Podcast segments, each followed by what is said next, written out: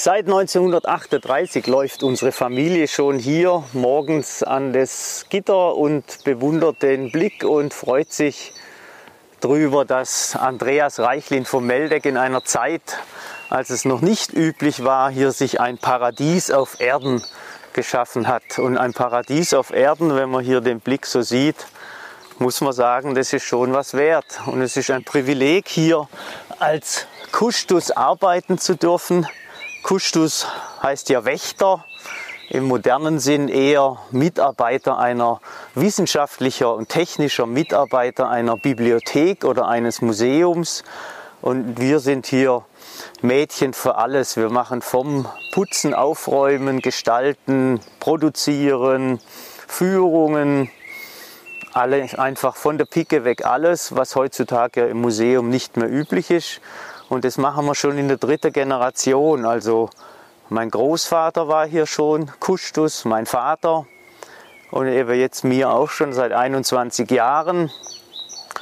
Und es hat sich doch sehr viel verändert im Haus. Der Garten war früher komplett gefüllt mit Büschen, Hecken, Buchs, Obstbäume. Die ganze Halde da unten war voll mit Obstbäumen. Äh, und für uns als Kinder war es natürlich schon immer ein, eine Riesenfreude, hier äh, äh, als Kinder zu spielen, spielen zu dürfen. Der Garten war immer gefüllt mit Kindern, alle, alle Freunde kamen immer zu uns dass es wirklich eine spannende Angelegenheit war. Von den vielen Hecken ist nicht mehr viel übrig geblieben, dafür ist die ganze äh, Sache offener geworden. Man sieht den See besser, man hat von dem Haus schon einen durch, großen Durchblick auf die ganze Stadt. Also wirklich was Tolles. Als Kinder sind wir immer gern, als man früher die Kastanienblätter noch nicht verbrennen musste, äh, hingegangen und haben im Herbst das ganze Laub zusammengekehrt, haben das da unten in die Halde reingeschmissen und haben dann mit größter Freude einen Köpfer in diesen Laubhaufen machen können. Es geht doch immerhin vier Meter in die Tiefe, also Gäste, wo sich da nicht ausgekannt haben, die haben da eine, einen riesen Schreck gekriegt, wenn wir da plötzlich da mit Kopf voraus da runtergesprungen sind. Aber äh, für uns war es der größte Spaß. Meine Kinder konnten das schon nicht mehr erleben, weil, wie gesagt, durch diese Miniermotte das Laub akkurat gesammelt und verbrannt werden muss. Nee, der Garten war schon immer für uns komplett zugänglich. Der untere Garten, der jetzt im Prinzip Sammelplatz für die Musikschule ist, war Gemüsegarten für meine, äh, für meine Großeltern. Äh, meine Oma hat tatsächlich noch Kartoffeln, äh, Bohnen und alles angepflanzt, gelbe Rüben. Man war zum Großteil noch Selbstversorger. Äh, in unserer jetzigen Wohnung war im Prinzip die Küche da, wo jetzt unser Schlafzimmer ist. Da hatte sie unter der Küche im Keller unten einen Hennenstall. In diesem Schopf hier war ein Taubenverschlag. Also es war ja auch der Krieg nachher, denn meine, mein Opa war sehr lange im, in russischer Gefangenschaft, hatte, war, war Spätheimkehrer und meine Oma hat mit vier kleinen Kindern das ganze Haus hier alleinig bewirtschaftet und das Museum äh, am Leben gehalten. Also es waren schon harte Zeiten damals. Aber die, der Garten war schon immer komplett öffentlich, für die Öffentlichkeit zugänglich und natürlich für uns zu nutzen. Meine Großmutter war eine Bürgermeisterstochter aus dem Schwarzwald und war im Ochsen als äh, Köchin angestellt. Und mein Großvater war ein, war ein Wandersbursche, war auch Schreiner wie ich, äh, war auf Wanderschaft. Er kam aus Halberstadt, war also ein, ein Sachse und kam hier nach Überlingen und ist sehr angefeindet worden. Als Sachse, als Preuße, im Badischen ist man nicht sehr gut angekommen und er hat mir immer erzählt, wenn heutzutage die jungen Burschen von Kontaktarmut und so sprechen, sagte er, war jahrelang in Überlingen äh, schon etabliert und ist trotzdem, wenn Veranstaltungen vom Gesängerverein waren oder so, ist er allein am Tisch gesessen, weil man sich nicht zu einem Preuße hingesetzt hat. Und wenn er mal ein, ein Zimmermädchen aus dem Ochsen pussierte, sind Überlinger zu der Familie Waldschütz, zu den Wirtsleuten gegangen und haben gesagt, pass mal auf dein Personal auf, die pussieren mit einem Preußen.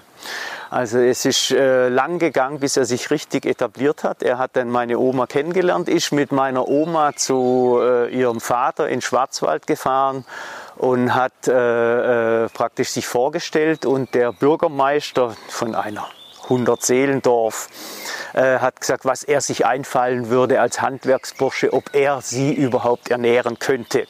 Da hat er dann zu meiner Oma gesagt, also in dem Haus übernachtet er keine, keine Nacht. Äh, er geht jetzt und sie kann mitkommen oder bleiben. Und sie ist tatsächlich mit ihm mitgegangen.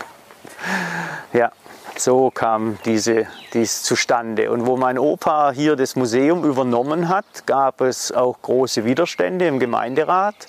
Und da war der damalige Rektor, Schulleiter vom Überlinger Gymnasium, war auch Gemeinderat. Der hat dann auf den Tisch geklopft und hat gesagt, so, wer jetzt was gegen den Graubach hat, der soll es jetzt hier und jetzt sagen. Und dann ist hinterher Ruhe. Und das war so der Schnitt. Ab da hat er sich so richtig etabliert gehabt. Ja, es ist bekannt, wir sind halt auch ein bisschen traditionsverbunden. Also mein Großvater war schon Narrebolle, mein Vater war Narrebolle, ich bin Narrebolle, mein Vater war in der Schwertanzkompanie, ich bin in der Schwertanzkompanie. Wir sind sehr engagiert im Verschönerungsverein von Überlingen in also in vielen Vereinen äh, rege tätig äh, und nicht nur Vereine eben zum Vergnügen, sondern wie gesagt der Verschönerungsverein auch ein Verein, wo sich dafür einsetzt, dass die Kulturlandschaft von Überlingen weiter besteht und so also sehr mit der Stadt verbunden von der Pike an. Also die Tatsache, dass ich in der Narrenzunft äh, sehr verwurzelt bin, auch als Narrenbollen, äh, heißt natürlich auch, dass mir die Fasnacht, die fünfte Jahreszeit, sehr am Herzen liegt. Äh, ich habe schon 2007 oder ich und meine Frau oder meine Frau und ich äh, äh, haben darauf geachtet, dass beim großen Umbau 2007, wo wir ein komplett neues Stockwerk erschlossen haben, eine große Abteilung Fasnacht äh, äh, gegründet wurde, wo wir wirklich die, alle Figuren, wir haben einen Zeitstrahl, wie die Fasnacht sich durch die Jahrhunderte entwickelt hat. Wir haben einen Zeitspiegel, wo man sieht, wie es, heutzutage an Fasnacht aussieht, also auch Figuren wie die Löwen oder die alten Wieber mit dabei sind, obwohl die noch noch keine so lange Tradition haben und haben jetzt dies Jahr zum Fasnachtsjubiläum oder zum Jubiläumsjahr und zu unserem Viererbundtreffen eine große Ausstellung in der städtischen Galerie organisiert und haben, äh, das war die Idee von unserem Kulturamtsleiter, äh, der Dr. Michael Brunner, dass wir dieses als, sogar als Jahresausstellung machen dürfen, dass die also bis zum 4. Oktober läuft und da haben wir fünf äh, wichtige Schwerpunkte. Wir haben einmal natürlich die, den Viererbund als Geschichte.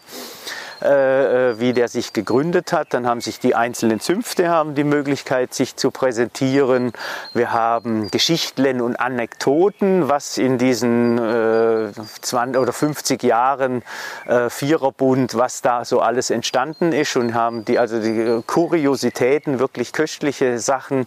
Wir haben die Besenwirtschaften, wir haben einen Kultbesen von Überlingen original nachgebaut mit Original-Einrichtungsgegenständen äh, von Gengs. Also die Familie Geng wollte bei der Eröffnung überhaupt nicht mehr raus. Die wollte am besten gleich wieder anfangen äh, zu bewirten. Und wir haben was, wo wahrscheinlich bis jetzt einzigartig war. Wir haben die Kunst äh, der Fasnacht gegenübergestellt. Wie gehen Künstler, auch namhafte Künstler wie Otto Dix mit dem Thema Fasnacht um? Also wir haben eine große Kunstabteilung. Und äh, ist eine sehr gelungene Ausstellung und wir hoffen, dass sie irgendwann auch mal wieder angeschaut werden kann. Eine sehr interessante, lustige Geschichte ist, kommt mir gerade in den Sinn. Wir hatten letztes Jahr eine Kinoausstellung, 100 Jahre Kino in Überlingen und haben natürlich einen Kinosaal nachgebaut und alte Überlinger Filme von der Firma Lauterwasser gezeigt. Und da war unser Garten natürlich auch mit drin, wie zwei Trachtenmädchen, erst die Luziengasse hochlaufen und dann hier bei uns aus dem Gartentor rauskommen. Und da stand draußen direkt bei dem, Eingang, bei dem Ausgang eine große Esche, die mussten wir leider letztes Jahr fällen oder vor zwei Jahren, weil sie krank war. Und bei der Esche stand ein Birkenholztisch. Und den konnte ich mich noch daran erinnern. Der war bei meinem Vater noch da, bei meinem Großvater. Und es hat äh, tatsächlich ein, in unserem Museum einen Einbruchsversuch gegeben und ein, der Einbrecher hat sich in der Nachbarschaft eine Leiter gestohlen äh, und wollte in den ersten Stock einsteigen. Und die Leiter war aber dummerweise zu kurz, es war Winter und er hat sich diesen Birkenholztisch geschnappt, hat die vor, die vor, das Fenster gestellt, die Leiter drauf, ist da hochgeklettert. Er hatte allerdings nicht berücksichtigt, dass auf dem Tisch eine dünne Eisschicht war. Also er war oben am Fenster angekommen, die Leiter rutschte weg, er rutschte an der Wand entlang, man sah, man sah die Fingernägel, wie er, wie er runterfiel, auf den Tisch krachte, den total zerschmetterte und dann durfte, war ihm wahrscheinlich nicht viel passiert. Er konnte auf jeden Fall unerkannt entkommen. Aber das äh, hat mich eben letztes Jahr daran erinnert, wo ich diesen Film gesehen habe und genau diesen Birkenholztisch, das hat mich eben an diese Geschichte so erinnert. Das war schon eine, eine lustige Sache. Also es ist sehr spannend, sehr gruselig. Äh, es ist alles dabei. Nachts hat man sich natürlich ein bisschen gefürchtet. Es hat alles anders ausgesehen wie jetzt. Es war dunkel. Äh, mein Großvater hatte im ganzen Haus eigentlich fast noch kein Licht. Im Winter war es bitter, bitter kalt, haben wir jetzt natürlich auch. Aber äh, es war irgendwie die ganze Atmosphäre war natürlich sehr bedrückend. Da hat man sich als Kind schon manchmal gefürchtet. Wir sind natürlich, meine Schwester und ich schon als kleine Kinder im Haus äh, rumgerannt und haben verbotenerweise jede Schublade, äh, jedes Türchen mal aufgemacht. Und ich war, ich weiß, ich konnte noch nicht lesen. Ich habe in einer Schublade ein, ein kleines Täfelchen gefunden und bin dann runtergerannt äh, zu meiner Großmutter an die Kasse und habe dann gefragt, was da drauf steht. Und da ist dann drauf gestanden, bitte nicht berühren. Also es war also ein bisschen so der Vorführeffekt. Also genau das, was man nicht machen sollte, habe ich natürlich mich erwischen lassen. Äh, nein, wir, es war spannend. Ich hab, wir haben meinem Großvater schon in der Waffenkammer geholfen, die Waffen einzuölen. Das ist natürlich für ein Kind das Größte. Äh, mein Großvater hat unsere Waffenkammer immer am Sonntag aufgemacht und hat äh, äh den Kindern, die aus, äh, nach der Kirche ins Museum kamen, die Waffenkammer vorgeführt. Äh, ich glaube, die meisten alten Überlinger kennen eigentlich das Museum von der Waffenkammer her. Und da gibt es auch eine nette Geschichte. Wir haben 2013 diese Waffenkammer der, die Öffentlichkeit wieder zugänglich gemacht, äh, haben das natürlich alles legal mit dem Landeskriminalamt in Stuttgart äh, probiert äh, zu reglementieren. Und es ist, waren sehr hohe Auflagen mit Alarmanlage und, und, und und eröffnen. Äh, es gab einen Film, der im Südwestfunk ausgesendet wurde und ähm, zwei Tage nach der Eröffnung ruft mich ein Kriminalhauptkommissar aus Freiburg an. Jetzt denke ich, nee, jetzt haben wir die ganze Geschichte mit Stuttgart gemacht und vielleicht wäre jetzt sogar Freiburg zuständig gewesen. Es war aber Gott sei Dank nicht so, sondern es war ein Munitionssachverständiger für historische Munition. Und der war als Kind hier als Freiburger Ministrant in Überlingen zu Gast und ist mit den Überlingern Ministranten tatsächlich nach der Kirche ins Museum rauf und hat unsere Waffenkammer kennengelernt und wusste, dass die jetzt 50 Jahre unter Verschluss war und hat diesen Film gesehen und sich gefreut, dass die äh, Waffenkammer jetzt wieder öffentlich zugänglich ist. Und seitdem sind wir in regen Kon Kontakt und er bringt ein Fachmann nach dem anderen zu uns ins Haus und wir entdecken eine Kuriosität und Besonderheit nach der anderen in der Waffenkammer, die die Fachwelt überhaupt nicht mehr wusste, dass es sowas überhaupt gibt. Wir haben immerhin doch 84 meldepflichtige Waffen im Haus, aber äh, nach den Auflagen vom Landeskriminalamt mit Panzerglas davor und so und Lichtschranken und Pipapo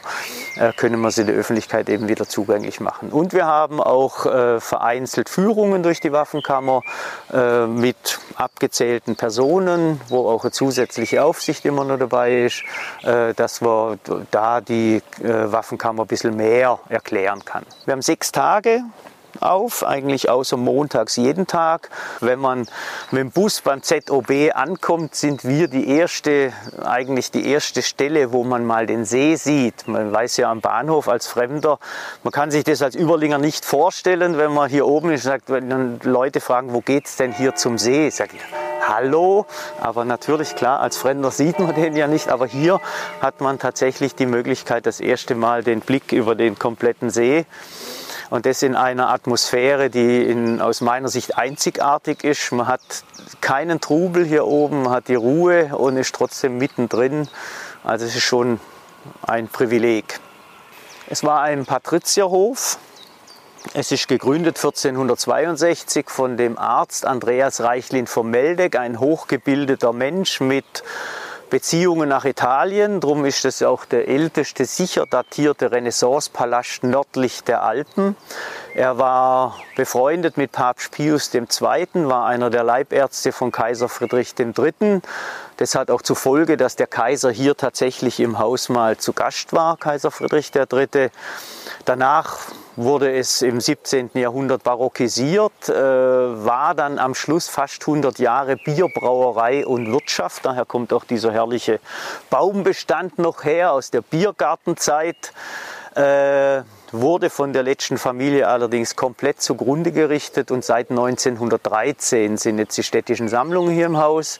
Also wir sind im Prinzip, haben vor äh, sieben Jahren 100-jähriges Jubiläum hier gehabt und von diesen sieben, äh, 100 Jahren waren 75 Jahre lang die Graubachs die Herrscher über diese Mauern.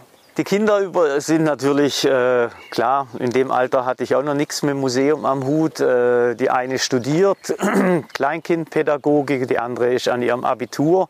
Äh, sie überlege schon, ob sie es ihrem, ihrem Neffen an, andrehen können, aber der ist Altenpfleger hier in Überlingen, also es passt auch nicht. Aber sowas kann sich kurzfristig entscheiden, das kann ja auch der Partner machen oder, oder die Ära ist halt irgendwann mal zu Ende.